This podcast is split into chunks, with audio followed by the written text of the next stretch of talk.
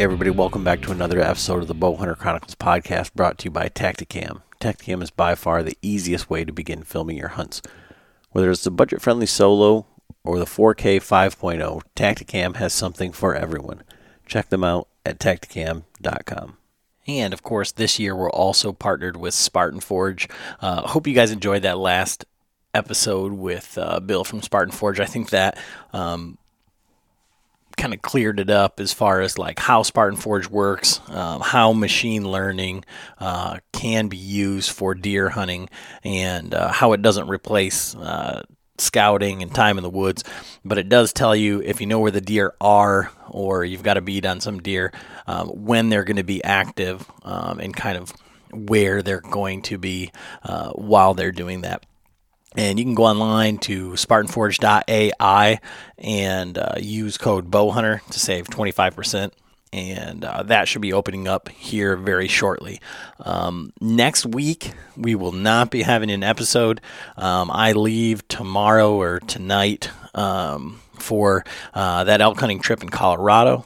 So uh, I'll be out there. Uh, can't wait to share that with you guys. Uh, I'm going to be out of service, uh, whatever. I'll be doing as much as I can um, from the road uh, on the way out and on the way back. Uh, so still scrambling, getting everything all ready. I've got my uh, Tactacams charging up right now. Got the LR spotter uh, going as well as uh, one of the 5.0s, and then I got one of the 5.0 wides pointing back at me. Um, that's the way that I set those Tactacams up, and uh, I like it for ease of use. Um, you know, congrats to my buddy Mark.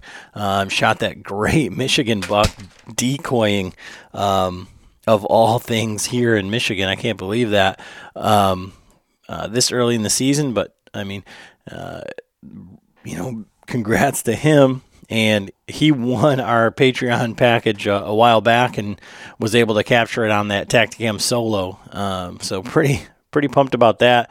Um, main camera was dead, and uh, you know, so we had that attached to the stabilizer, and he was able to get it on on camera and be able to show it. So, uh, again, congrats to him. Um, just did our Patreon giveaway for the last quarter, and um, so for those didn't see it on uh, uh, Instagram. I've contacted all the winners, but Spartan Forge was Cody Campo, uh, Base Map Alex Plew, uh, the Zingers was Josh Burns, and uh, the Tactacam LR spotter is going to uh, James Allen. So he's going to be winning one of those.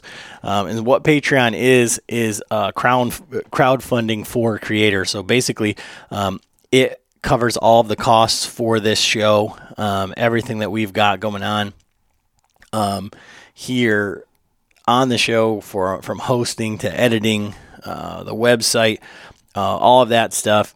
Um, it helps us to be able to do some of these hunts, to try out some of this gear, all that stuff. But we always give back, and uh, so we do these big quarterly giveaways. And uh, I'm trying to figure out a way to do it like a little bit more frequently um, because I don't feel like we're doing enough for the Patreons. I really want to do more. Um, and so I'm kind of soliciting ideas for uh, giveaways right now. Um, so we're thinking going to be a back tension release, uh, maybe a set of arrows, um, and some packs. Again, um, you know, packs are one of the most, uh, I guess, personal, expensive. Um, you know, hard to try them all side by side before you buy them. Um, so we're going to try to uh, get as many of that uh, stuff as you can. Um, thank you so much to Mike Kelly and uh, Daniel Chamberlain. They're our newest uh, Patreons, and we can't thank you enough. You can go to patreon.com forward slash Bowhunter Chronicles podcast. You can sign up from our Instagram or bowhunterchronicles.com. Uh, if you want to be entered into that stuff, if you want to support the show, um, we really do appreciate it. We're partnered with some great companies. I mean, the guys from Zinger Fletchings, they just said, hey, you know, we can give you something to uh, to give away. So they give away some some fletchings. Uh, Spartan Forge um, they give away uh, one of their uh, subscriptions, and that is proving to be one of my favorite things to check uh, almost daily. Even if I'm not going out hunting, it's like, man, should I be hunting today? Um, super excited about that. Um, so they give away one of those. We throw in as much as we can, um, and then you know, Tactacam. I'm not sure what it is for the fourth quarter for Tactacam. I'll have to get with Rudy um, and check that out. Uh, but we're always trying to give back to the Patreons because without you know your support, we couldn't do half of the stuff that we're doing, and um, we just can't thank you enough. But for everybody that's listening, this podcast. Um, is a little bit different for us. Um, one of our actually one of our patrons, but a, a good friend of ours, Tom Taylor. Um, you know, he is big in our Marco Polo group, and he's just decided that he's done with um, social media, um, at least for a while, uh, because it looks like everybody's successful. It looks like uh, you need all of this gear to become successful. It looks like you know everybody is trying to pimp everything um, you know, every post has a million tags on it, and you know, with the podcast and with us and with our partners and all that stuff, you know, we're just as guilty um, as anybody else. And um, we just kind of talked through that process. But he has uh, probably one of the more interesting uh, upbringings um, up until maybe five years ago or so. He said, um, maybe uh, maybe I'm getting that wrong, but it was quite recently he picked up a compound bow. He grew up shooting uh, homemade self bows that his dad and his dad's friends were making, and then um, some you know custom bows and things like that. So his where he's coming from and seeing this evolution is like talking to an old soul, um, and he has a very great. Uh, what I would say, great perspective on this. And he'll tell you, you know, don't listen to any of the hunting stuff. But I think this podcast is bigger than hunting. It kind of goes to like the family aspect, kind of why do you hunt? What are you doing it for? What what's the purpose behind going out in the woods? And uh, I think it's kind of a really great reset as we uh, you know, are getting into the heart of the season as we're getting, you know, into the quote unquote October lull. And uh, we're looking forward to the rut and spending more time in the woods. Um, and I think this uh, could kind of help uh, maybe ground some people and um, let us appreciate that time in the woods. I'm definitely looking forward to my time in the mountains here coming up next week. And um, I, I really do um, appreciate all of you guys that listen and all the support and you know everybody who's like you know good luck it's going to be a great trip etc um, you know the people that are following along i really do uh, appreciate that. Thank you so much. Thanks for listening. Um, and i really do hope you take something away from this episode. Thanks for listening Hey, everybody, back with another episode of the Bowhunter Chronicles podcast. Um, John's actually in the UP. He went up there hunting and uh, is on his way back visiting a, a, friend of his that's pretty sick up there. So um, he wasn't going to make it back for tonight's episode. Um, but tonight's episode is, I don't know, I feel like it's kind of like a long time coming. Um, so uh, a friend of ours, friend of the show, one of our Patreons, uh, Tom Taylor, we met him like right when we started doing this uh, at the Total Archery Challenge, and uh, just kind of kept in touch and kept in touch and kept in touch. And he's come to Muskegon for work, you know, shot at the Bowman's Club, hung out, you know, shot with my daughter.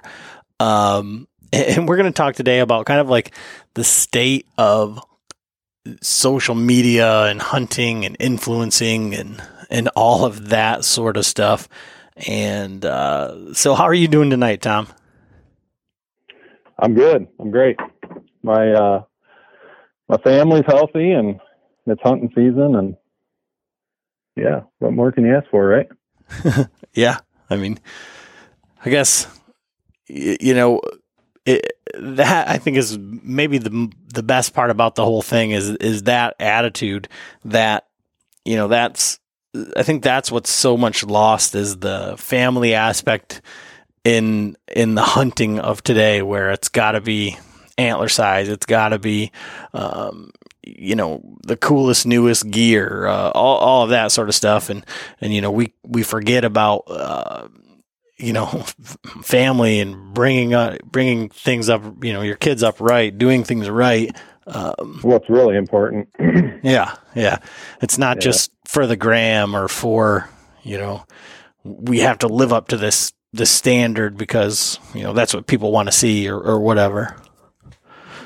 And you're um your upbringing, like you know, we go through this often and say, you know, so how did you come up hunting? I, I think Tom's story of of hunting and uh, how he was brought up hunting is probably one of the most interesting. Um, I don't know scenarios, I guess. Um, and uh, so, Tom, how old are you? You're, you got to be right about my age, a little older, a little younger. Yeah. I'm not sure. Yeah, I think we're we're pretty close. I'm 38. Okay, yeah. So I just turned 40. So you're you're right there. But I mean, to say that Tom is an old soul is an understatement. So, Tom, let's get into like how you were brought up hunting and like how your family did it um, back in the day. Right. Right. So, uh, so my dad got into hunting. Um, I want to say he got into he he was always really an outdoorsman. Um, my grandpa was into fishing. He he kind of got into bow hunting and got real passionate about about bow hunting. Um, I would say his late teens, early twenties. Um, and that my dad's kind of a salt of the earth. Um, both sides of my family are that way. I come from salt of the earth people, hardworking people, but uh, yeah, my dad my dad's a hardworking guy, working class guy. Um, which most bow hunters are, most serious bow hunters are, are working class guys, you know, and, uh, he got real interest in bow hunting early twenties, um, hunted with a compound for a little bit and then he dove headfirst into the traditional world. Um, which I, I, you know, back then a lot of people were still, compounds were just coming on the market. So, um, I don't think it was like, uh, it's not like today, you know, you hear a guy say, I'm, you know, I'm shooting traditional. It's it's like a a definitive decision that that guy's making to do that. Back then, it was kind of like a lot of people still did that still, so it wasn't wasn't really that uncommon. Um, I think he messed around with the new compounds a little bit, realized that wasn't for him, so he you know just went headfirst into the traditional world.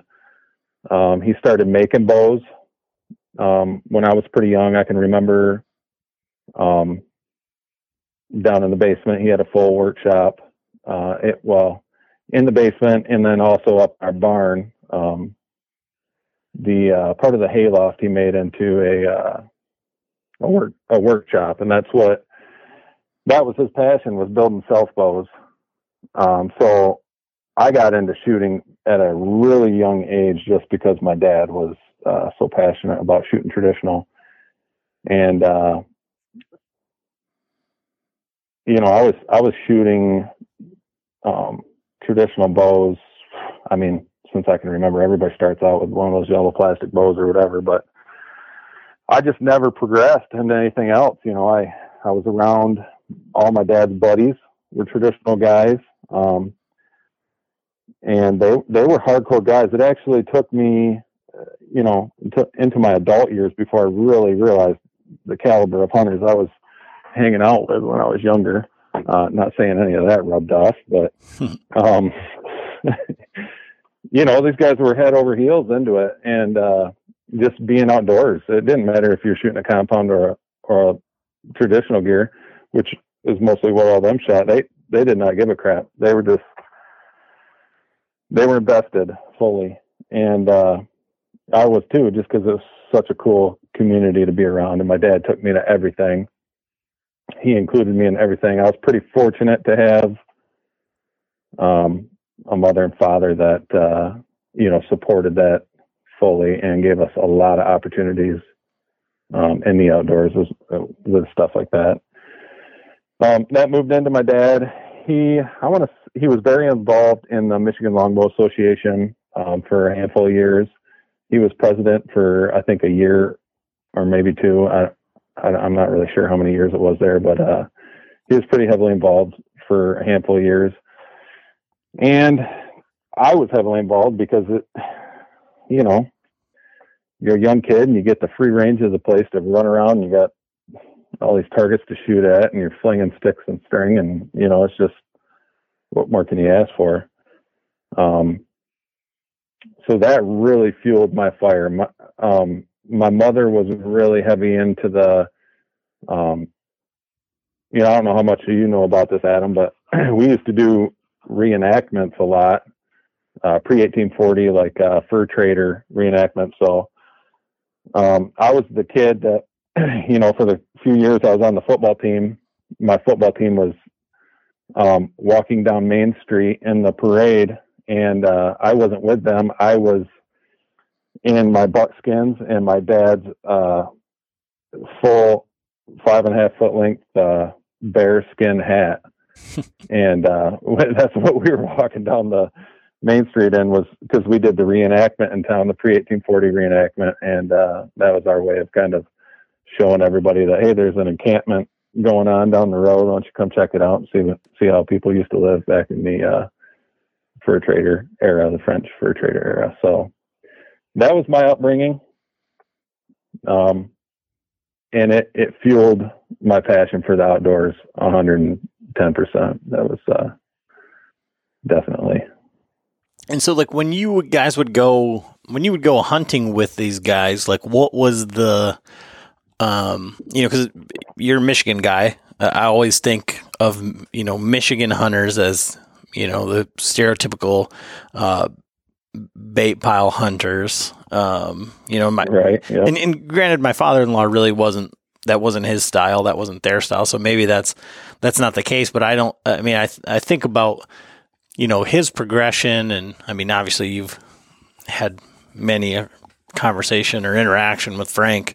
Um, you know his, progression coming up. They obviously made the move over to you know compound bows and you know changing but their their tactics always stayed the same so like when you hunted with the, your dad and his buddies and all of that like what was their hunting style and how has that changed uh, or, or evolved as as you've grown up um it's evolved a lot lately um but our style was pretty much uh if it I don't know how to put this. Uh, you know, if it if it felt easy, you were probably doing something that you weren't supposed to be doing. You know, it was it was definitely uh, it was the hard road that was always chosen. Um, I don't remember ever going on a guided hunt, and I and I was very fortunate to get to go on quite a few hunts with my dad. Um, these guys were excellent hunters. Um, they killed a lot of stuff. Now, when you're running around with traditional gear um, in a new area with, I mean, I, I don't think I, it needs to be said, but you're definitely handicapping yourself. You know, you're you're uh, you're making it harder for yourself. But that that's that's a decision that most traditional guys decide to go with. Um, but it was just hunt. It was the tactic was uh, dig in, find sign, hunt as hard as you can, have as much fun as you can while you're doing it. And if you don't come home with something, so be it. You're gonna laugh, have memories, and uh, it was never about um, giant deer. It was never about. It was always about the road you took to get there. It was never really about the inches that you got at the end, you know.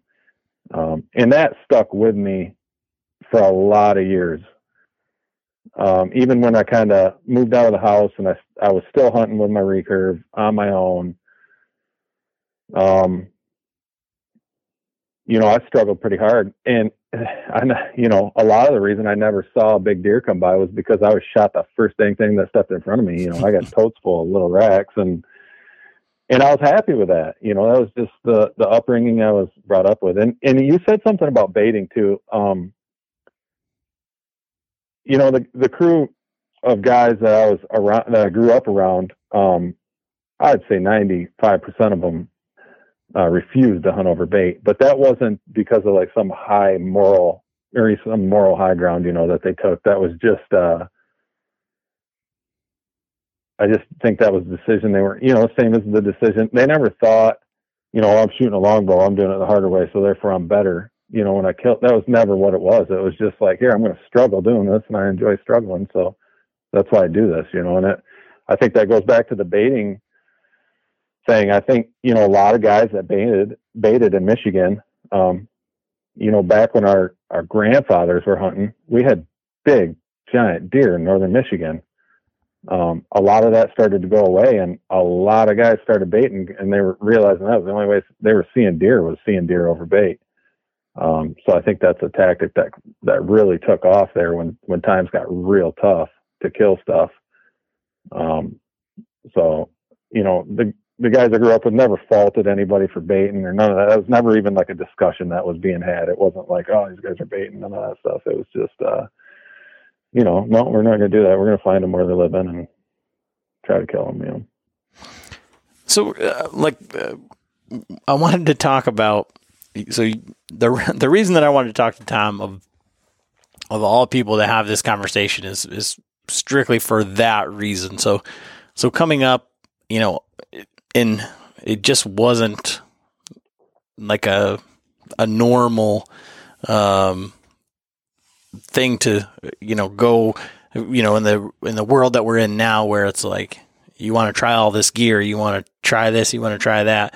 I mean they're making self bows and you know I, I think at one point in time you said like when you first started out hunting like you were like completely overbowed using 100 pound bows of your dad's or something because you know that's what yeah, all the other guys use pounds, but yeah yeah i mean these guys were shooting and this is very common knowledge in the traditional world um you know back in that 70s 80s 90s era guys were shooting heavy bows.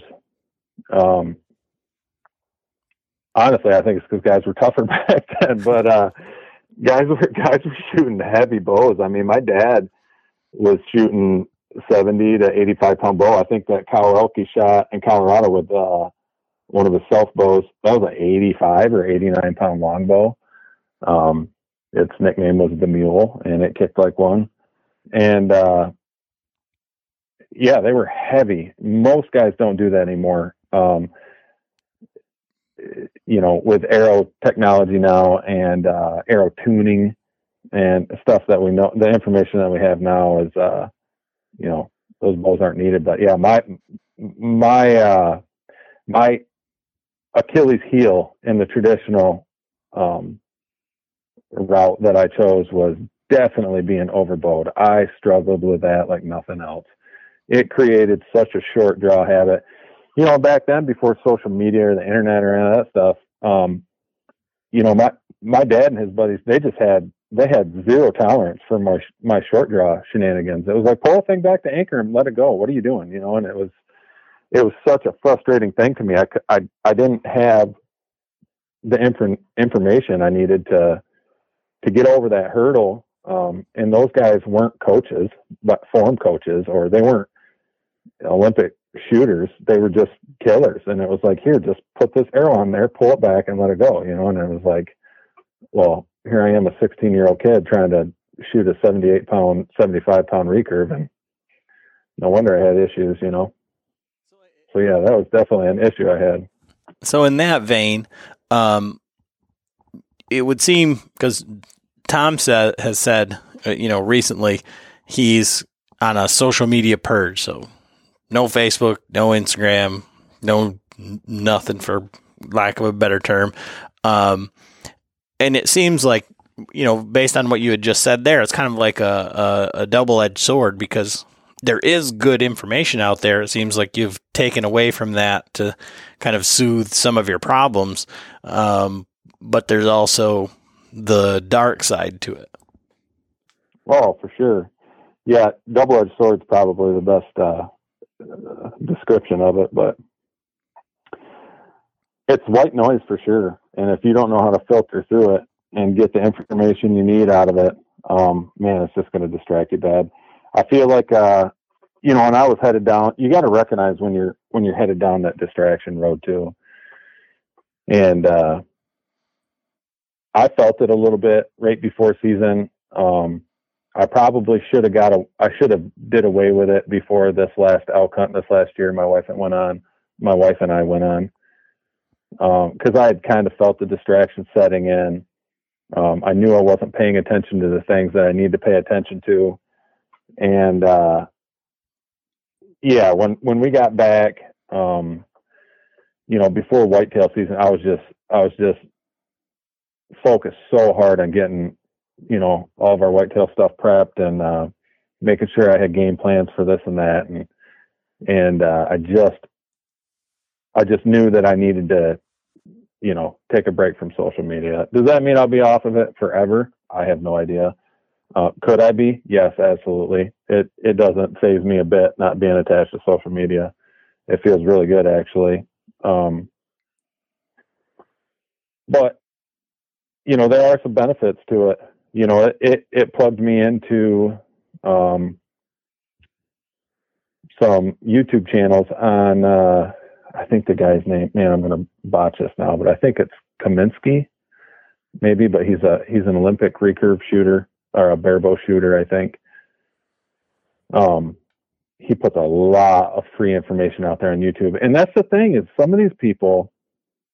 I think you just gotta you gotta know who to listen to and what pertains or you know what information is helping you and what information is just white noise, and you just gotta you gotta skip over it, get through it, ignore it, whatever you got to do. But uh, you know, this guy puts out a ton of free information just purely to help people. He's not killing it in YouTube numbers. He's not. I don't. You know, I'm sure he's got some. Um, I'm sure he's got some uh, deals going on with his uh, professional shooting career, but uh, you know, he's put a lot of hard work into that um, to get there. But he's he's putting out a ton of information for free. So, um, define the term like white noise. Like what what does that mean to you, or what what was it that was the the issue? Yeah. So, um, white noise to me specifically would be white noise would be, you know, let's say for instance, this guy that owns uh, 200 acres of land in Michigan um, I love following his stuff because uh, you know he kills big deers and kills big deer, and he has uh, some good tips on there. Um, and then the next thing you know, you're following this guy because he's killing more deer and he's got some food plot strategies, or he's doing this or that. Next thing you know, you're like, man, I don't have 200 acres in Michigan. What am I doing? This is not. This is not like. I need to quit pretending that we're doing the same thing here. This guy has you know, he's got this going on and good for him. I'm not faulting that person for working his butt off, getting that, um, that land management set up. Like, you know, like the Mark, like Mark Drury or the Drurys. That doesn't do me any good to follow along with their tactics and that kind of stuff as, as entertaining as it is. And, you know, as hard as they've worked to get all that set up, that is white noise to me. That is not going to help me get out of work at you know, I'm going to bail out. I'm, I'm working 50, 60 hours during hunting season, which the last 15 years that's been my case. I'm going to work six, seven, you know, six, seven days a week almost. I got one day I'm going to pull out of work early at 3:30. I'm going to hit the closest piece of public land next to me. I'm going to bail in there and try to make the best out of it that night. I'm not going to get that from Mark Drury's channel. No knock, n- not knocking that, you know, but that's that's white noise. I need to I need to get away from that. I need to I need to take a step back. I need to focus on myself. I need to I need to focus on the stuff that I know that's worked, the, the history that I have, you know, in the areas that I've I've been hunting, the things that I've done that's worked, um, and make my own mistakes, come up with my own tactics, and you know there are some chance, you know, like the hunting beast. Um, Dan Infalt puts a great stuff for that style of hunting. Um, the guy that has worked his tail off to get 200 acres of hunting property and has now managed it with food plots and and done all this work all season long um, to hang a stands, cameras, know exactly where everything is.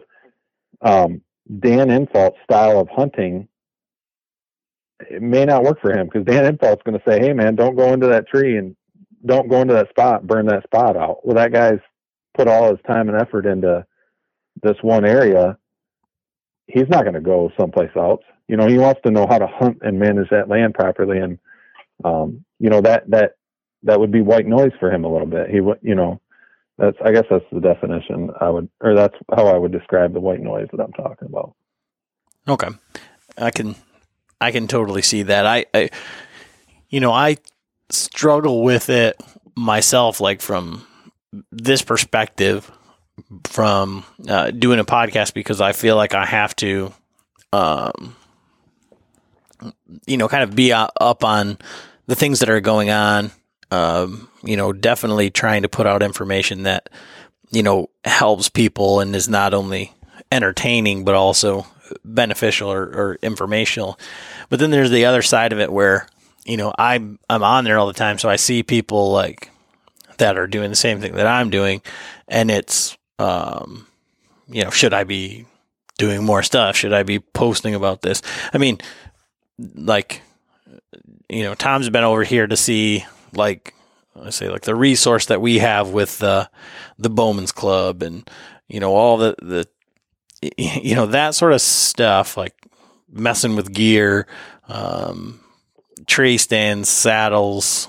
Like I mean, my friends, like when I was like in high school or you know just out of high school, and I had different groups of friends. and Some of them didn't hunt. I'd be like, "Look, come over. We've got bows, we've got tree stands, we've got basically a pole barn that's like Cabela's if you need something. Um, you know, to get other people into hunting and to kind of show them and and and we've been doing that sort of thing forever. And it feels extremely disingenuous to like post about it for the sake of posting about it. You know? It's like right, yeah, like putting your life on display for for what, you know? But then on the other side of it is doing this and trying to, like I said, keep people apprised of the things that are happening and, and help people and introduce people to um, hunters, hunting styles, and things that they may not be familiar with, all the while learning, you know? Right. Yeah. And I think you can really tell when somebody's genuine about the posts that they put on their social media page and when they're not. Um, I think you know, a vast majority of people can sniff that out pretty quick. You know, there's it's one thing to share your experiences, memories, and uh, you know, you just sharing that stuff for your family and friends. That's great stuff. You know, I've I've got family members since I've gotten off of uh, social media here that have called me up worried about me, like you know, because they because they they love seeing your posts come in so much. You know, and they're they're they're uh, distant family members that you don't get to see that often anymore. And they're a little bit older, so when they don't see that those pictures come up, they're like, "What's going on? You know, what what is something happened?" And they're they're genuinely concerned about you because they love following along with your life and seeing what cool stuff you're doing and and you know i think you can sniff that out pretty quick when you when you see somebody doing that or when you see somebody post um you know when they post a picture of a deer they killed and then they tag every single product in the picture that had nothing to do that they don't have any affiliation with or nothing to do with you know it's like okay so somebody's just looking for attention you know? It's pretty easy to sniff that stuff out. It's one thing to you know if you are in it for a business and you're tagging some companies that you know if that's your gig and that's what you're doing and and you're just that's the route you're headed down um then do your thing. I'm not knocking anybody for doing it, but um, you know, you could tell when somebody's in it for just sharing memories, uh, trying to get more people interested in it, or if they're legitimately just trying to get more free stuff. Um, there's a, there's a big difference there.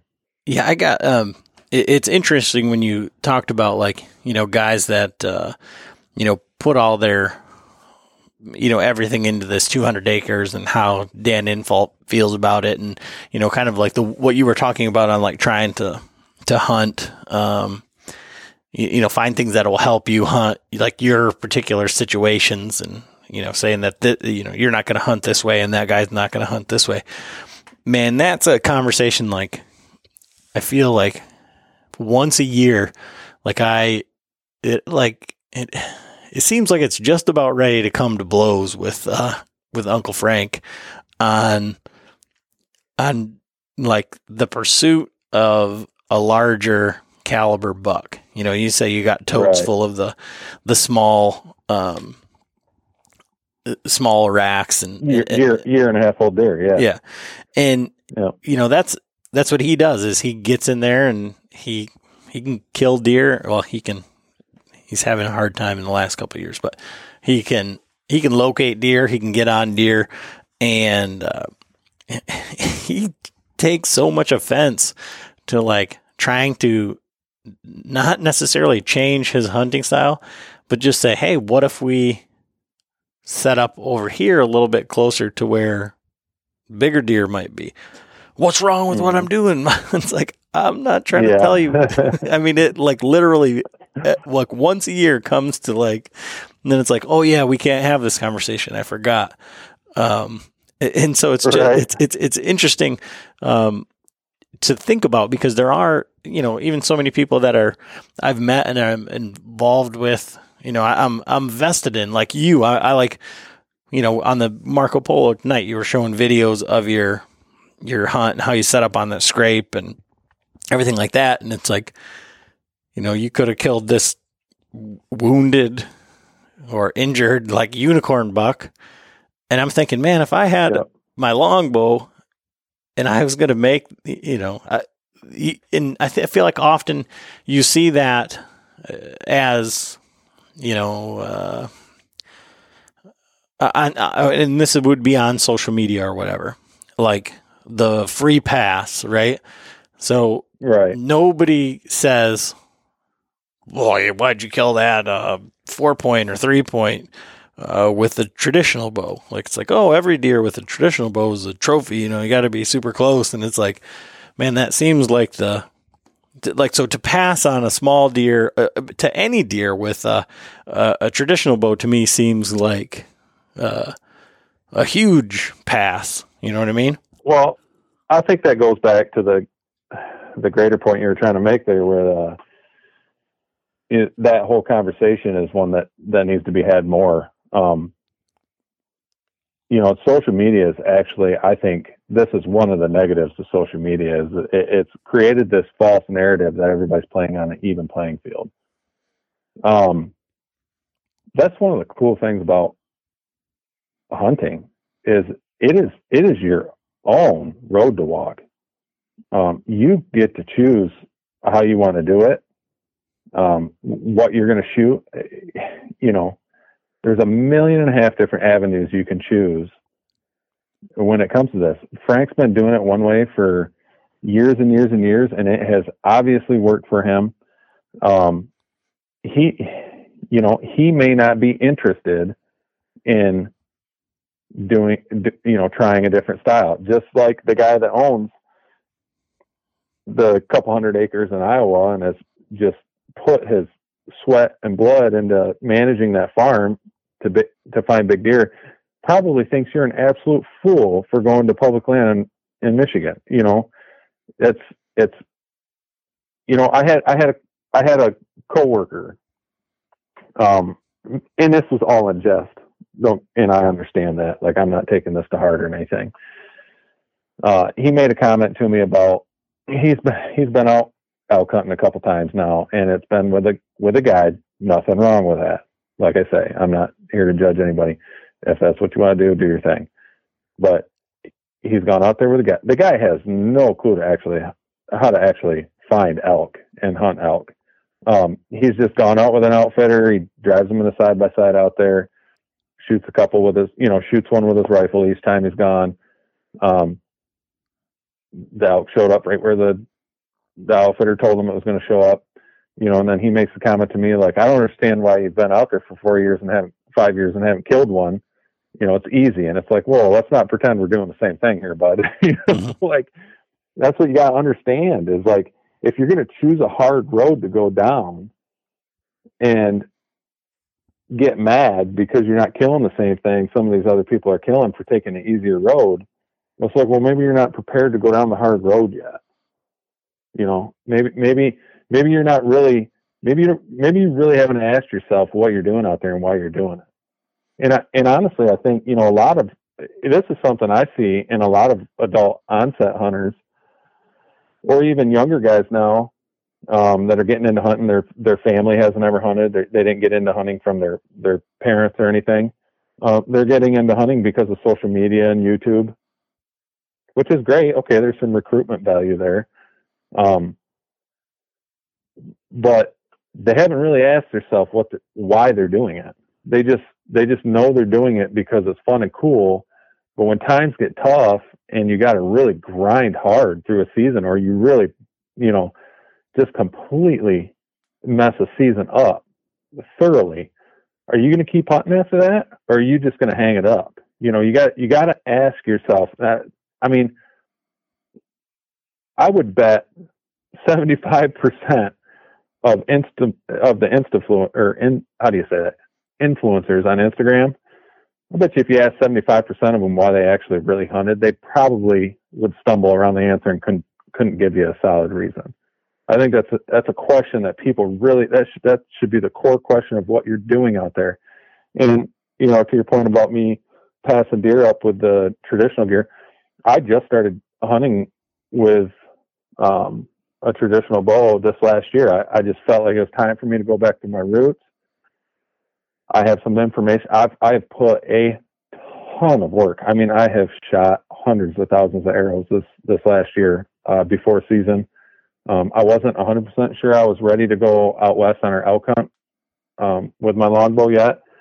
And by the time our elk hunt came around with um, this last year, I knew completely that I was ready for it. That's a decision that I've made myself. Now, if I was, you know, so and so goes out there and kills one, you know, and shot it at 40 yards and I can't shoot that far with my longbow. What good's it do me to get all upset and, you know, want to ground tune my bow because, you know, that's, that's, that's something I see a lot. I see that like, so that, uh, that jealousy thing on social media over and over. I see it with the guys I work with. I see it with some of my buddies. They're like, well, he shot it with a crossbow. And it's like, okay, that's his choice. You know, what's it to you? He shot it with a crossbow. You chose not to. That's your fault. You know, I don't get why you're so upset about that. So that's that's you know, it's a decision you got to make. It's your it's your own road. You got to you got to walk down it the way you want to. You know, the playing field's not even. Yeah, it's interesting that you uh, said that because I don't think I've ever really looked at it from like that decision making standpoint. But as you were talking about that, and when you started in it on um, talking about the guy in Iowa saying it's like crazy for you to um, go out on public land. Like, why in the world would you do that? And I hear that a lot, you know? Mm-hmm. Like, yeah, and these guys probably got walls full of giant deer heads. Oh, I, I was at my buddy's house, and it, it's not Iowa, but, you know, and we are over there last night, and he's got like, there was like, uh, like 12 deer on the wall in the living room and then they're scattered throughout the house, and then like his rafters are just full of antlers, and they got all this farmland to hunt. And you know, I those guys are like, why do you go out on public land? You know, like why? And he he's told me about some spots that are around his house on public land, and he's like, why would I go out on public land? Um, you know, when I've got all of this to hunt. But mm-hmm. one of the interesting things, like as I was like going through and like learning about that new Spartan Forge app, looking at so there's a intel section on there and it tells you like how many deer are in Michigan and you know how many hunters, all that stuff. But like one of the most stark statistics on there that I never really thought about and like when you say like why do you hunt or like what, you know, why are you out there like to to define yourself? Um like you know, you hear Dan Infalt talk about like he likes to go out and walk past everybody and, you know, everything's on a level playing field. Anybody could just go out there. Um, so the total public land deer harvested in Michigan um, last year, it has these statistics on there. It was 42,130. Um, antler deer were 25, 288, and antlerless was 16, uh, 842 and on private land deer harvested was 321,548 of 185,000 of those almost 186,000 were antlered and 135,600 were antlerless. So that's like pretty wild to me. Like, right? Because the, there's so much. Uh, I don't. I mean, I don't know how many acres uh, there are in Michigan total. Michigan's got a pile of it. Yeah, there's no excuse when it comes to the amount of land. I mean, the problem with it is, is you know, it's uh, it's in one area. I mean, if you're a Southern Michigan guy, you're going to struggle pretty hard. But uh, yeah, there's a pile of it up north. Well, it says 20% of Michigan is public land, 7.3 million acres. And uh, yeah. I mean, that's just wild to me because then, like, I mean, I feel like that's like a, a pat on the back to me. I'm like, oh, I killed a buck on public land. You know, that's one of those, you right. know, very yep. few.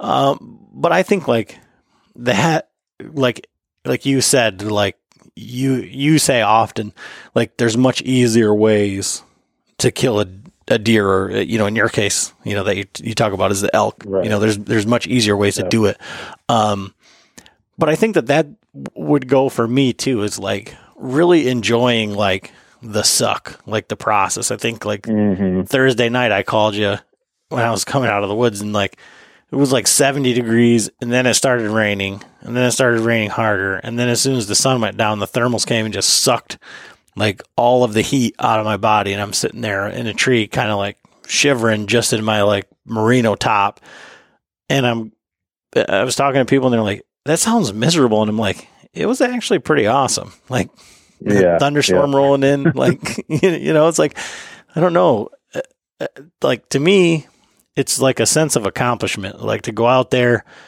and and figure it out you know and people don't right. want to do that they want the answer yeah. Well, you know,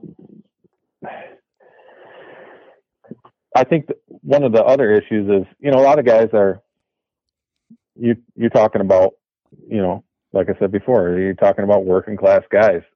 Um, they don't have a lot of time. You know, they're working with limited time, and they're going to try to put, you know, you've been taught your whole life to stack the odds in your favor. So it, it really goes against that when you start making some conscious decisions about now making it harder for yourself. Um, you know, and I, I see a lot of guys, uh, they just, you know, if you're going to go down the hard road with, with hunting, um,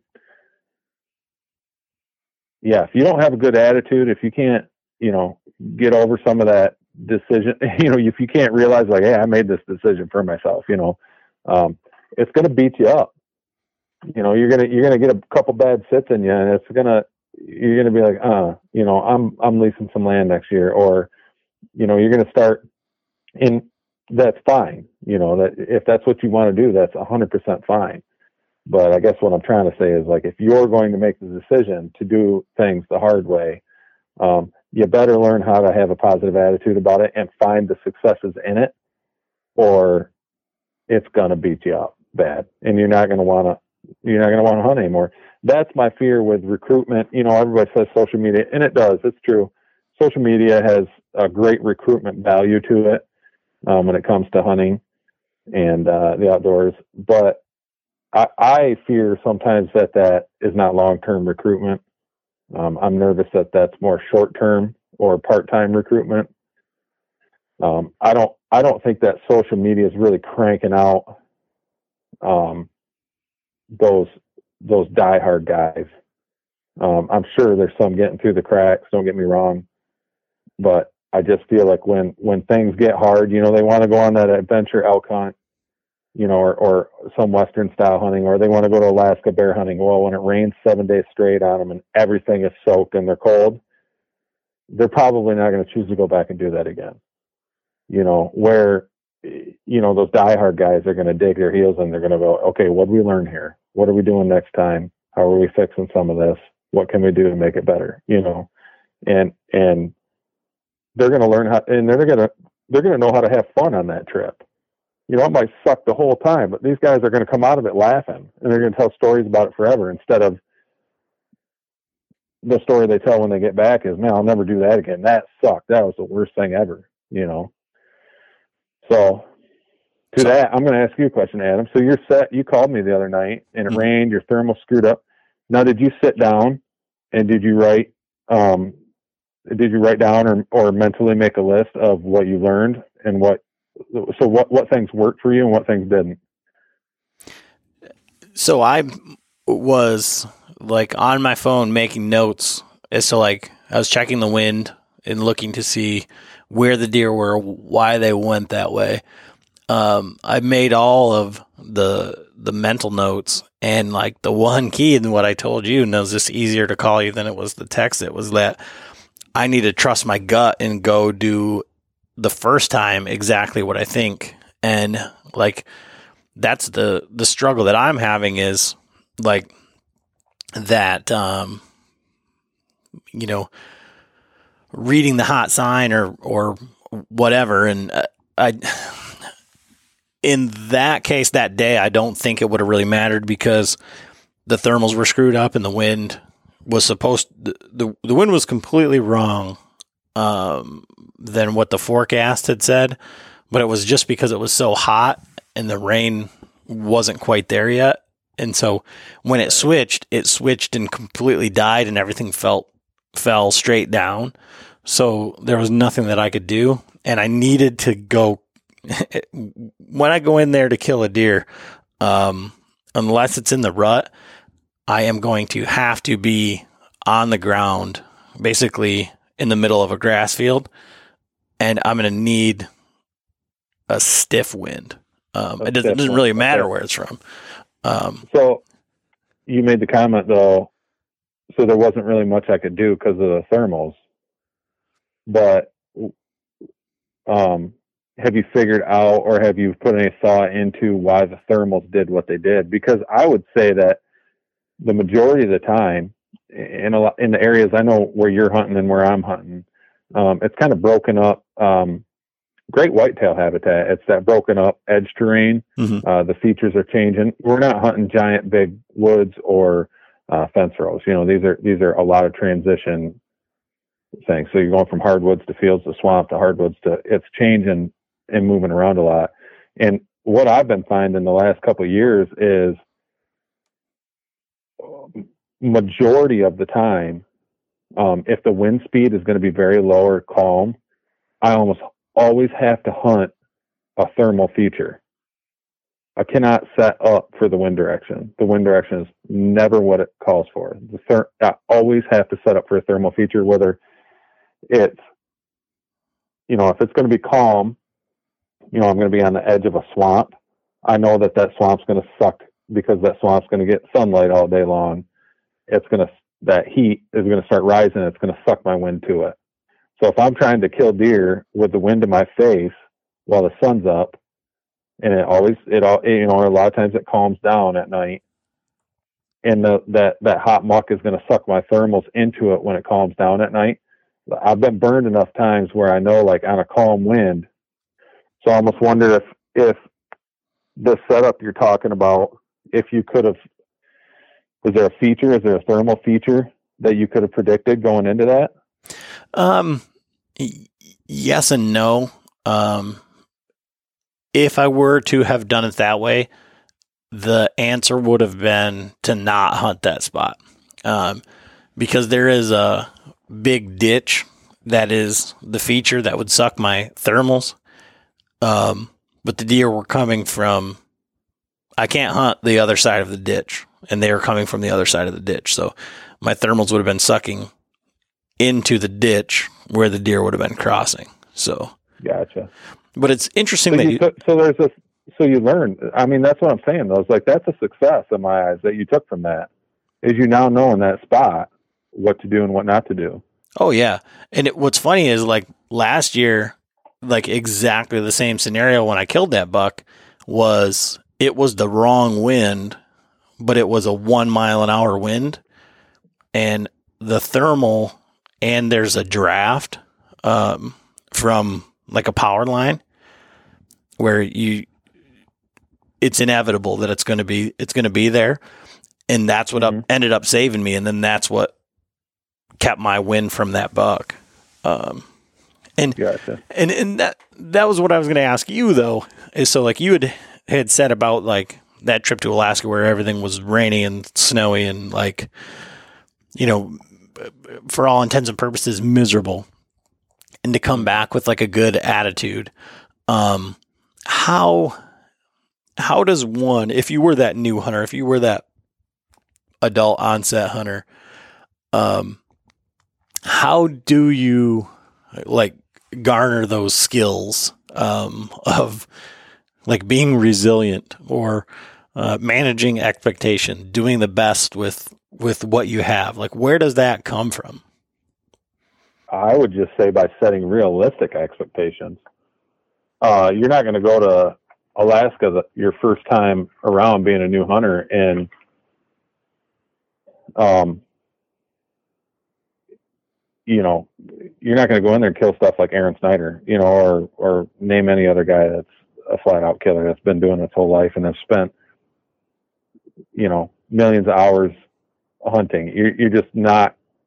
You need to have realistic expectations, and I think um, really taking a hard look at what those expectations were before you go, or, or are before you go, and uh, you know, maybe even making a list or a mental list of, okay, if I even see a bear on this trip, or if I even see quote animal that I, you know I'm looking for, or if we get one close call, I'll, I'll consider this a success. If we find sign in the areas, you know that that's a that's a that's a that's a hard that's a big hurdle right there going into a new area, especially um, if you're going to go into an area and I'm notorious for this, and my wife kind of hates it. Um, if somebody tells me about a spot, let's say they're like, "Oh yeah, we went to this place one time in Colorado and it was full of elk," I almost refuse to go there because at some point I feel like somebody's robbed me of something. You know, I don't, and I'm sure there's a lot of guys out there like this. They're like, I can't go there now. You know, so t- that hurdle of just you know finding scouting some place from the maps getting out there to a brand new spot, brand new state. You've never been there. You don't even know what the road looks like getting there. Um, you don't know what the hike's going to look like. You don't, the, none of the terrain, nothing. And for you to be able to find sign in areas where you predicted or hoped that there would be sign, that is a giant win for your first time out there. I mean, that, that's a success in my eyes. And I don't care what anybody says, you know, um, that's a big hurdle to get over, you know, and I think that's that's that's the key to it is just really having those realistic expectations and knowing that you know a lot of these people that you're seeing um, on social media, if that's how you got into it, and and this is your first time, that's that white noise I'm talking about. You know, this guy's killing something. This guy's killing something. Man, this guy kills something every year. Well, you know, the, the playing field might not be even. That might be a guided hunt. He's went without outfitter for the last 10 years. They always kill something. Or this guy, yeah, it might be public, but he's got history in there. Or he has history going to new areas for the last 30 years of his life, and he really knows what he's looking for and knows how to get in there and do it. It takes it takes a lot of time. Um, you're just not going to be you know, you're not going to have that wall full of animals your first year unless you go to Africa and buy them. You know, you're just you got to be patient, or you get, you know, or you get lucky. I guess maybe if you're just a flat out killer and you know how to get it done. But you know, for the, for the most of us, you're just going to have to grind and put the work in and find those successes. You know, and have realistic expectations. Yeah, I think you know some of that has to be tempered a little bit, um, and I only say that because like you know, you've had um, the the experiences to go out, you know, with your father and his buddies and like learn like growing up from somebody. So, you know, they I mean, I guess uh, on some level gave you a spot or you know you you learned right. maybe you learned along with them of like what to look for. I was just thinking about like you know my elk hunting experiences and you know uh, and i i, I almost put it into like uh, forget about elk for a moment. Be like you said any animal but let's talk about whitetail here. Um, i feel that way like when i go scouting like when I go and look at a piece of property on the map, and then I go in there and I look at it and I say, "Oh, there was exactly what I expected to see there," or I, I think, like I've said it before on here, and I was trying to think back in like all the deer that I've killed and you know, you know whatever I've killed with a bow and mostly maybe because of like when you take off your vacation and blah blah blah. But like it's always like been rut. But I feel like like that's where I can figure it out like I think deer like whether I know that there's deer in the area or not like bucks or whatever here's a spot where they're going to be during the rut. If I sit here long enough, or if I, you know, sit in there a few days, right. I'll be able to figure it out. Um, and I look at the same thing as scouting, but I guess I never really looked at it as like a success, like like something to like hang my hat on. But I guess if I was new to hunting, I would because I think at least at this stage in the game, I, I feel like I'm I guess when I go in and look at a spot where I think there's going to be something, I just expect it to be there because historically it has. But if I was a new hunter and I was going out and I was looking, like you could definitely look at that as saying, okay, well, it's a success because you found the sign in a spot where you thought there would be sign. Um, so I think that's a right. that's a pretty good takeaway, especially for like I say that new hunter. There's a a guy over in uh, Ann Arbor that I've talked to a bunch of times, and uh, he's an adult onset bow hunter trying to figure it out. And he was like last year, I don't know if it was like he had never seen a deer, he'd never seen a deer on stand, and it's like, well, you know, did you get up in your tree quietly? You know, did you retrieve all of your gear when you got back to the truck? I mean, you got to take a win from from something um, every time you go out, and you know, move forward from there. Um, but I never really looked at it in terms of like the the scouting thing, which I think is a really good um, insight. Yeah, I, I mean, I would even argue that it, you know I've been doing this for 30 years, and I still find success and just find and sign in the areas where I think there's going to be. You know, I don't mm-hmm. think because some years you're just going to get beat up. You know, it's it's not going to go your way at all. Um, and if the whole time you're just like, you know, I've got a close uh, buddy that I work with, and uh, he got on a lot of deer last year, and he messed quite a few of them up. He had a pretty similar year to as what you know my wife and I had, um, and you could see it in his face, and uh, it was a rough year. Guy's been he's got big deer in the wall um, he knows what he's doing. He knows how to kill deer. Uh, he was pushing it. He was trying some new things, and I think, you know, instead of him stepping back and saying, "Okay, I'm doing some new stuff here. This isn't this. This is going to get hard for me." Um, I think he just expected the same results, um, you know, as he's had before, and it, it beat him up pretty hard. You know, fortunately, the guy's a hardworking guy and he knows how to dig deep and pull himself out of a slump. But, um, you know that that saved him. But I, you know, and then I think once he kind of saw, like, okay, I did some things there that that weren't normal. Um, these are the things I need to change. These are what I did right. Moving on, you know. So he's a veteran hunter. I think even as a veteran hunter, you still got to find those successes and those those small successes, in my opinion, they're a win. Yeah, I think they just got to be. So this year, um, with equipment, I was going through it the other day, and I, I think I would say like ninety percent of the gear that I'm using this year is brand new to me. Um, right. And like getting out and having those first couple sets and you know practicing it with it at home and then getting out in the woods and like all the stuff that I need to silence or that like I'm farting around with and you know I yeah. haven't got my my rhythm is like I feel like that new hunter you know like to some degree like I'm yeah. like Jesus you know this needs to You know, there's Yeah, clank, drop my flashlight. Yeah. Gosh, you know. yeah, yeah. That's why I needed that extra headlamp, Tom. To right, right, right.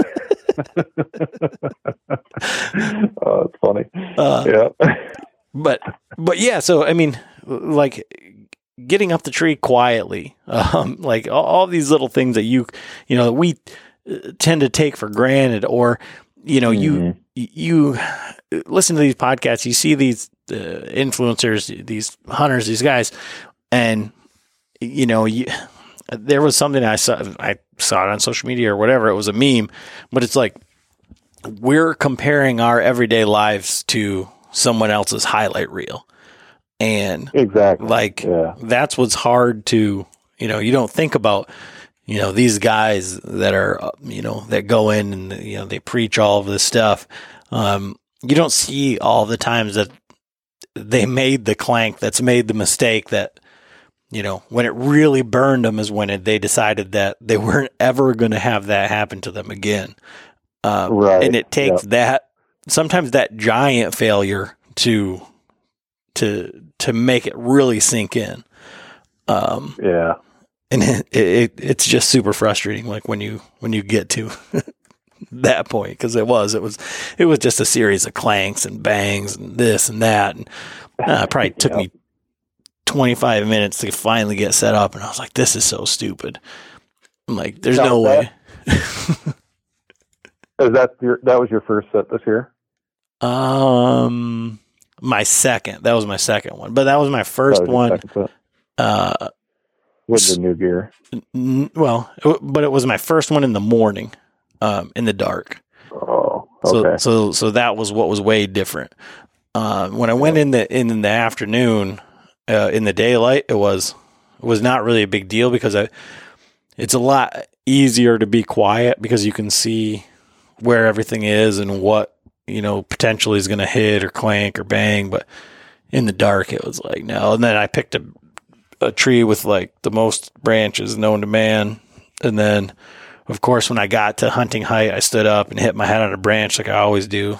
So I had to go Yeah. back down and move my platform so that I was lower and just, you know, the the things that So that you do right at the uh, at the beginning of the year when you forgot that you have to well, like how high you are going to be off your platform or, or whatever. right.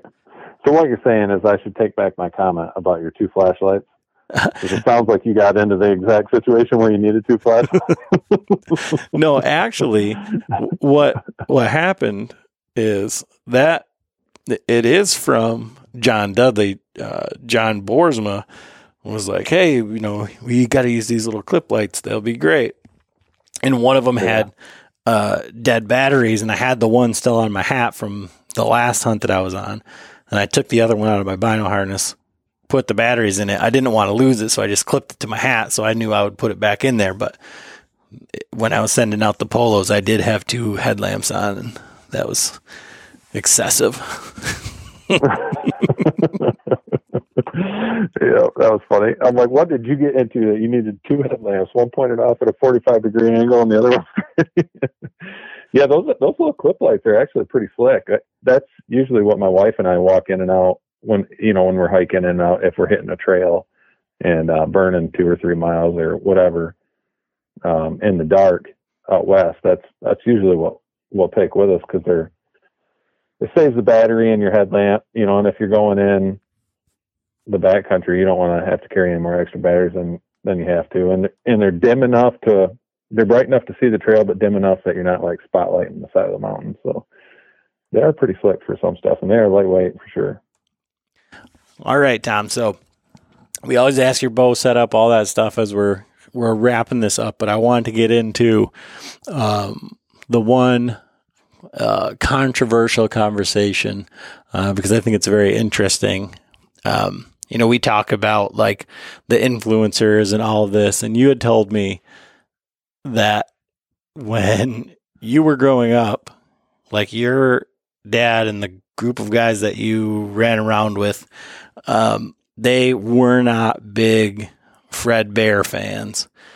and you said that he may or may not have been like the first archery influencer. So how does that conversation go? This is going to irritate a lot of people. Um, there's a lot of guys in the traditional world are going to hate me for this. No, I, I, I don't have anything against Fred Bear. I just, I was making the comment that uh, when I was growing up, you know, I was, I hung out with guys that built bows, uh, made custom bows, and then um, the bear bow was a production bow. Um, you know, and it, it was just kind of like, uh, yeah, it was a good shooting production bow, but you know, the guys I was hanging out with were, they were, they were about, um, supporting local bow makers. They knew a lot of these guys. They hunted. I mean, I, you know, I grew up hunting with Jim Reynolds, um, who made, uh, Thunderstick. He or he owned. Uh, I think it was Thunderstick. Now I'm going to get that name wrong, and I feel bad because Jim was an actual, absolute close family friend. Um, you know, we hunted. He was in the close knit group that my dad hung around with. I hunted with him a bunch. Uh, Dick Kerrigan, he made his own self bows. Um, he didn't really sell a bunch of them, but and then Jerry Brum and Rick Shepard, who started uh, Great Northern Bow Hunting, which that's now changed hands a couple times, but they still build excellent bows. Um, you know, to all them guys, the bear the bear bow was just kind of a it was you know it was a production bow, and it just didn't interest them a lot. They didn't dog anybody for shooting them or anything. I grew up, um, you know, anytime it was always a thing like, oh, you shoot traditional? Oh yeah, I got a bear recurve. And everybody had a bear recurve, and it's like, oh, cool. I remember my first bear. You know, that was always it was that first. uh It was kind of that that you know mindset you had towards it, but they you know, bear bows are great bows. Don't get me wrong. Um, but Fred Bear, you know, he kind of was, you know, now when I look back on it, I made the comment he was the first real uh, influencer. That's kind of what he was. I, you know, I don't, I might be wrong here. I don't, I don't, I'm not like a history buff on bear archery by any means. Um, but I don't think Fred made his own bows. So that's where that comment came from. Was like, I didn't even make his own bows. You know, he's kind of just an, an social media inst- or in, influencer uh, before social media was even a thing. But that being said, like it, like we talked about before, double edged sword. That guy's probably, you know, influenced, you know, more people than anybody to get into archery. You know, his legacy is still just as strong as it ever was. So, um, there's something to be said about that. Yeah, it was just interesting because you're like, Fred Bear, he's the you know he didn't even make his own bows. you know? Yeah, it was. It's definitely a different outlook on it, and it was something that I always I was just thrust into as a child. I never put much thought into it, you know.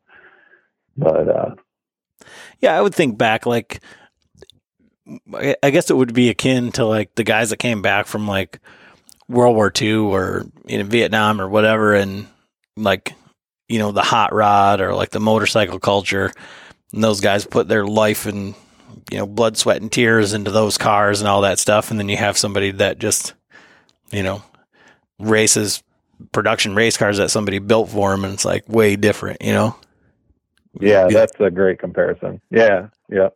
And be like, oh yeah, well, you know, you got a whole team. You know, you didn't build that yourself; you just drive it. So, right, right, right. Kind of, kind of yeah. the same but, thing. I mean, you know, it's got its it.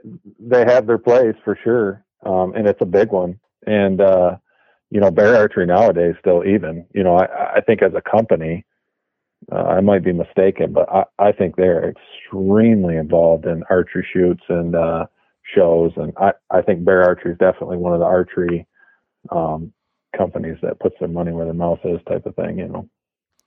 Well, I mean, even from like your perspective or that perspective, um, you know, of, of all of the companies from like the major players, like how many are still that vested in traditional archery? Yeah. I mean, yeah. not many. I mean, there's, there are, um, and they, they have, you know, the, maybe like the Olympic style bows and the, you know, the, what are they? Oh I don't forget what it is, but it's like ILF or whatever. Um, Yeah. you, you know that's ILF. that style, but not like long bows and all that. I can think of like Martin off the top of my head, and um, it's about Yeah, it's definitely it, it's not the it's not the you know sexy brand that sell it's not the sexy stuff that sells on the front of the magazine. You know the the newest fastest longbow or uh, uh, compound is is definitely you know so it's kind of funny when you step back and you you know that's what was crazy about it when I started shooting a compound about uh, it's been six years five or six five or six years now and actually, I up to five or six years ago, I had never even pulled back and shot a compound in my entire life. I remember when I went to the to the archery shop, um, I felt like I was cheating on somebody in my life when I I didn't even know how to explain the feeling. Like when I picked the, I'm like, you know what, I'm going to get a compound because I'm really struggling with this recurve, and I just I just want to get in the woods and kill something. I don't have to deal with this giant hurdle that I'm trying to get over right now, and. uh I remember I shot the thing, and um, it ne- it needed you know the pins needed adjusted, so I shot it, and the guy had it tuned up pretty good. It was way too short for me. The draw length was entirely too short. I mean, like two and a half inches too short. The bow was too small for me. I got a, I got monkey arms. I got a really long draw. Uh, so my my you know my bow arm was bent like crazy, and a good bow tech would have pointed that out and been like, "Hey man, I don't think this is the bow for you," but you know, I think he was trying to get this ball out the door. But so yeah, shoot this thing. Okay, he says go ahead and shoot another arrow. Shoot another arrow, and I I ripped the fletching, or I, I broke the nock, or so I I destroyed the first arrow with the second arrow. This is the first time I ever shot a compound in my entire life. And uh, he had to give me like a brief, you know, like here, this is how you do it. I'm like, okay. So I I bust the first arrow, and he goes, okay, well, let me adjust the sight. So he adjusts it a little bit. And now I'm like, the second arrow is like two inches from the bullseye at 18 yards at this indoor range. And uh, he says, well, now let's see if you can put another one. Let's see how your group looks this time. So I shoot another one, wreck it again. And now, granted, I haven't even bought these arrows yet. These are arrows he's building for me. And uh, I haven't even paid for them yet. And he goes, okay, shoot a different spot you're not going to keep breaking arrows before you pay for it. Said, okay. So he kind of looked at me and says, you never, you never shot a compound before? I said, no, I, I, you know, not, this is my first time, you know, I said, I shot traditional my whole life. He goes, yeah, you, you're shooting this great. He goes, I don't touch anything. You, you're ready to hunt. I'm like, oh, okay. So I come home, I shoot it a bunch, you know, I shoot it every night in the backyard for a couple weeks before season. I'm feeling pretty good. And I'm like, this thing's impossible to miss with. I've got all the confidence in the world. And uh, I'm like, I am shooting the first thing that walks in front of me. I am just, I'm, I'm just ready to draw blood with this thing, you know. And so this little six point walks in front of me, perfect heart shot, 20 yards, perfect, done. Now my confidence is even higher. Uh, week later, Doe walks in front of me. I'm killing this thing. She's at 10 yards. I shoot six feet. I shoot six feet behind her rear end, behind her. And I'm like, what in the world did I do? You know? And I'm thinking, I, something, my arrow must not have been on my shelf right, or something mechanical failed on the bow. It must have been something mechanical. Well, I do it again to the next deer. I had realized that I, you can mess with these things, and I was, I wasn't even looking at the pins. I was instinctively aiming this thing, you know, which was way off, you know. So then it dawned on me what I was doing. I'm like, oh man, in the heat of the moment, I'm just going back to my roots, you know, and just instinctively aiming this thing. And I'm like, oh, okay, you can't mess with these still, you know. so that was pretty humbling. but uh, yeah, I don't know the original point I was going to there, but yeah, it's kind of a funny story. So what are you shooting now? Like what's your what's your bow setup and uh, how do you um, I, I, guess for the listener, like how did you land on this specific setup going back? Cuz this is a I I know this is a a new bow for you this year. Um, so how do you decide, you know, this is what you wanted, etc. Yeah. So I actually it was it was a lot harder than I thought it was going to be to decide because I'd I'd been out of the traditional world, like I said, for uh, quite, you know, quite a few years. And, uh, uh, I would say for the better part of 15, 20 years, I really haven't been involved in the traditional world just because, um, you know, I'd had so many of my dad's bows to just shoot that I, I really hadn't, I didn't have the need to be involved in what was being sold out there and who was still making bows. So I really only knew of a handful of bow makers that I knew were still putting bows out. Um, some of them had a long wait to have a, a custom bow built, and I was just really wanting to get one um, quick because I kind of just made the decision that you know hey, I'm jumping back into this. I'm going to shoot this thing a lot. I might not hunt with it this next year, but I'm I'm really excited to get back into it. So, um, years and years ago at a at a bow shoot, I shot. It was it was probably one of only a couple laminated bows that I had shot. Um, there's a difference between a my, what my dad built was a self bow. It's one piece of wood. The bow's carved out of one piece of wood. Um, they're they can be very deadly in the right hands. They got a lot of hand shock. They're great. They can be great bows if they're built right. Um, laminated bows are thin strips of wood that are glued together and pressed in a form, and um, and that's how they're built. They're not necessarily carved out of one piece of wood. And then the guys will shape them down and, and do what they need to do to get them the right poundage. Well, a laminated bows, it's like uh, their performance value is a little bit. They're a little bit quicker of a bow, I guess, in layman's terms. Um, so there is some performance value there, uh, depending on your hunting style. Um, they can be a bit of a quicker bow. So I'm like, uh, years and years ago, I shot this Black Widow longbow, and I'm like, holy cow, this thing's like a rocket. What is this thing? You know, uh, that always stuck with me. I was just a kid when I shot that thing. Um, that always stuck with me that this bow is like a rocket. What is going on? You know, this is way different than this thumping piece of wood that my dad's, you know, got me carrying around. So that that name stuck with me. I I looked them up. Um, yeah, they're still making bows. They're actually very, very popular now. Um, I think Aaron Snyder had a big uh, part in that. He shot one for a while, so their their names come back around, got real popular. But they had some stock bows that were absolutely beautiful, um, and they're pretty much already pre-built uh, to the poundage, and uh, they just need to um, they just need to cut the shelf and shape the grip the way that you want to. So I couldn't get on board with the big bulky um, takedown recurves that are super popular now, just because I grew up with those 70s styles, uh, 70s style recurves and longbows. So I, I couldn't. Um, they were just the ugliest thing in the world to me. I'm like, I can't shoot this giant block of wood with these limbs bolted on it. I can't do it. So I knew that I wanted a more 70s style bow. Uh, Black Widow had one in stock. Um, they had it on sale.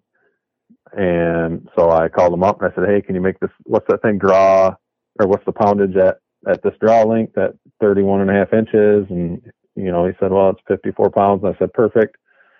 Um, I said, can you, you know, get it built and shipped out to me? And they said, yep, we'll get it right to you. And it was pretty quick. So I had it quick. I got to shooting it right away. Um, I absolutely love the thing. So it's a 64 inch, uh, PLX is what Black Widow calls it. It's a, it's uh, their longbow.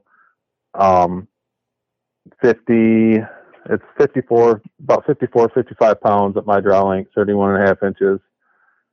Um, I shoot uh, off the shelf with it, and it I shoot day six full length, 32 and a half inch day six shafts. Uh, there's 350 spine.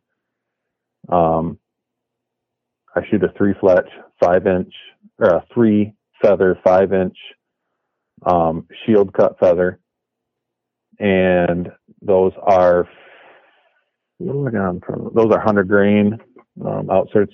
The day six hundred grain outserts on the front, and I shoot a hundred and uh, twenty-five grain Magnus Stingers buzz cuts. The Magnus Stinger buzz cuts, I believe, is what they're called. They're the solid blade uh, Magnus with the serrations on it, the two blade.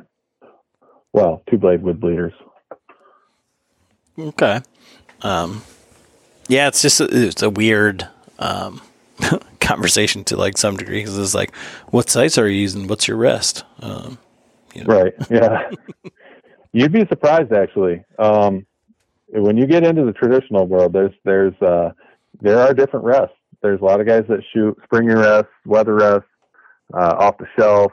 There's guys that um, make you know they drill holes in the risers and make rests off melted fish line. There's I mean there's you'd be amazed actually the customization that's going on on uh, some of these traditional bows. They kind you kind of just you know in, in, a lot of people's head they think oh yeah there's that you know bear recurve. you string it up you fling an arrow off it but um there's a lot going there's actually quite a bit going on there and the world's pretty vast actually so uh, let's just uh because i you've seen me shoot uh traditional bow um i probably need a clicker uh, so what what does that uh, what does that do? How do you set one, um, etc. For people that aren't familiar with what it is.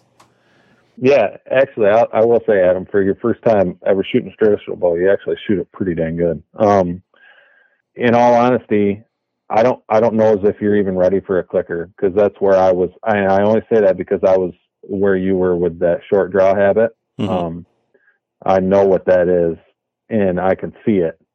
And uh, it's a it's a hurdle that you have to get over mentally.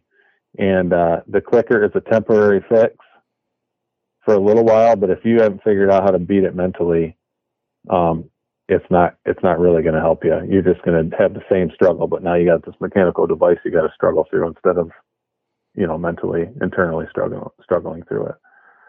So the clicker, I the way I use it now, the way I used it before was the wrong way. It was 100% of the time um, my way of getting to full draw. And now I have mentally overcome that. Um, I can get to full draw every single time. Um, no problem now. Now I have a now I have an issue with my release.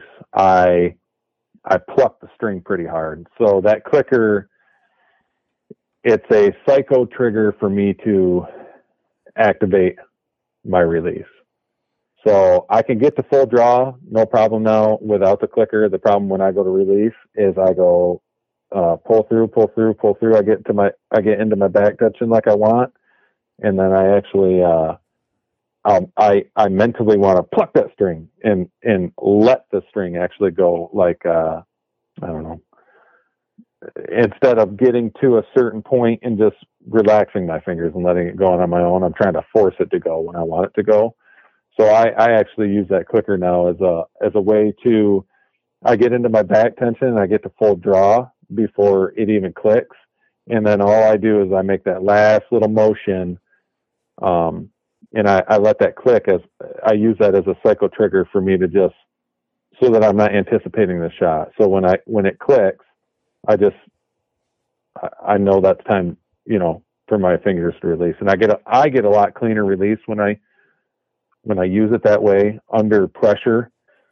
Um, I still practice without it in the backyard all the time because it's good to practice through it mentally, um, and then I use it in times of high stress to to check myself, you know. Okay, gotcha. That's, that's, how I use it. Yeah. So since you quit social media and we have nowhere for the listeners to follow you or look you up, um, what uh, I guess what advice would you have to impart on the these uh, the people that are just just starting out or you know like just like everybody else who's trying to um, improve as they go?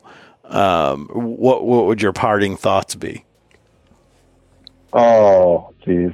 Um, I'm an idiot. Don't listen to me or anything I say. um, you know, figure out your why. Why are you actually hunting?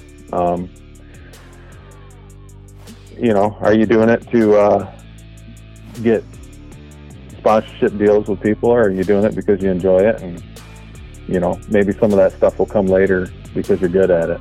Um, yeah, why are you doing it? Awesome. Awesome, Tom. Well, I appreciate you taking the time. It's been fun. And uh, yeah, we, we definitely have, we, we have to do this in, in person uh, one of these times. Yeah, sure. when, we're to- Yep. when we're together. But um, yeah, I appreciate it. Thanks. No problem.